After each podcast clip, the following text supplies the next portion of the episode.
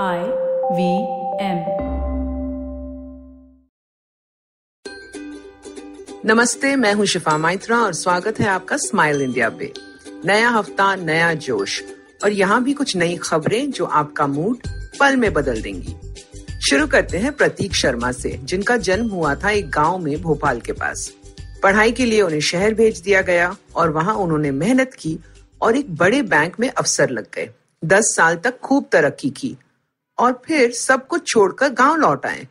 कहा, मैं यहाँ अब खेती करूँगा। हमें से बहुत कम लोग शहरी जीवन छोड़कर कहीं और बस सकते हैं, पर प्रतीक ने बेझिझक ऐसा किया। इतने सालों बाद मिट्टी में सब्ज़ियाँ उगाना आसान नहीं था। प्रतीक ने शुरू किया एग्जॉटिक सब्जियों से, पर जब मंडी में पहुँचे तो पाया कि बिचौलिए ही तय करते हैं क्या भाव होगा। प्रतीक को गुस्सा आया, पर नुकसान सहना पड़ा। फिर उसने ऑर्गेनिक फ़ार्मिंग सीखी। और कुछ और किसानों से बात की।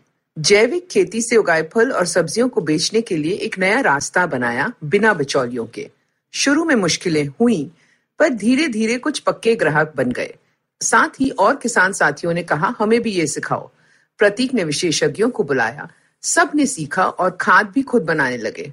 सामूहिक खेती शुरू की और प्रतीक खुद सामान ग्राहकों तक पहुँचाने लगे। अब सब पहले से दुगना कमा रहे हैं और किसान के बेटे ने अपनी और पूरे इलाके की किस्मत बदल दी। क्या आप जानते हो कि आसाम में एक स्कूल है जहाँ प्लास्टिक के बदले में पढ़ाई मिलती है? जी हाँ यहाँ बच्चे फ़ीस प्लास्टिक का कूड़ा देकर अदा करते हैं। रोज बस्ते के साथ साथ वो घर से प्लास्टिक का कचरा भी लाते हैं, जो एक शेड में रखकर फिर क्लास में जाते हैं। परिमिता और माजिन नामक एक जोड़े ने 2016 में गुवाहाटी के पास ये अक्षर स्कूल शुरू किया। यहाँ आसपास के ग्रामीण इलाकों में बच्चे परेशान थे, बीमार हो रहे थे, क्योंकि लोग प्लास्टिक का कूड़ा जलाते थे। जब ये स्कूल बना तो सिर्फ़ 20 बच्चे आए पढ़ने के लिए। पर जब लोगों को पता चला यहाँ के बारे में तो और भी दाखिले हुए। अब यहाँ 110 स्टूडेंट्स हैं। नॉर्मल सब्जेक्ट्स के साथ साथ यहाँ उन्हें और भी बहुत कुछ सिखाया जाता है। जैसे लकड़ी का काम, कढ़ाई करना, खेती और बागीचों की देखभाल। साथ ही जो प्लास्टिक इकट्ठा होता है उसे रिसाइकल करने की क्रिया भी वो सिखाते हैं।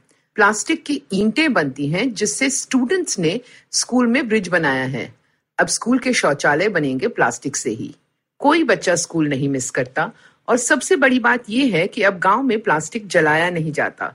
कितना अच्छा होगा अगर ऐसे स्कूल देश भर में बनाए जाए। अब ये किस्सा सुनो केरला से। यहाँ एक तीन साल की बच्ची थी जो दादी के साथ रोज मंदिर जाती थी। वहाँ मंदिर का अपना हाथी था। और बच्ची उसी के साथ खेलती थी। एक दिन उसने पूछा कि मेरे पैरों में बेड़ियाँ क्यों नहीं है हाथी की तरह? घर वाले हैरान हो गए और सबने सोचा बचपना है। पर संगीता अय्यर के लिए हाथी सच में उसका दोस्त था। वो बड़ी हुई, विदेश चली गई, पढ़ाई की, पर फिर भी जब केरला आती छुट्टियों में हाथियों से ज़रूर मिलने जाती थी। जब उसने देखा कि हाथियों के साथ कितना गलत हो रहा है, उसने कुछ करना चाहा।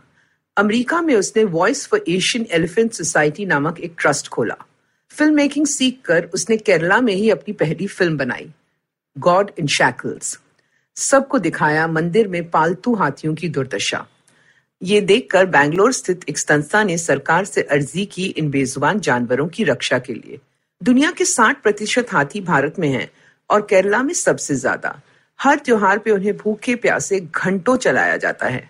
संगीता यहाँ रहकर इसके खिलाफ बोलने लगी। जानवरों का इलाज कराने लगी। उससे जान की धमकियाँ आने लगी तो उसने पुलिस से बात की। अब उसके साथ पुलिस प्रोटेक्शन चलती है और संगीता हाथियों को बचा रही है।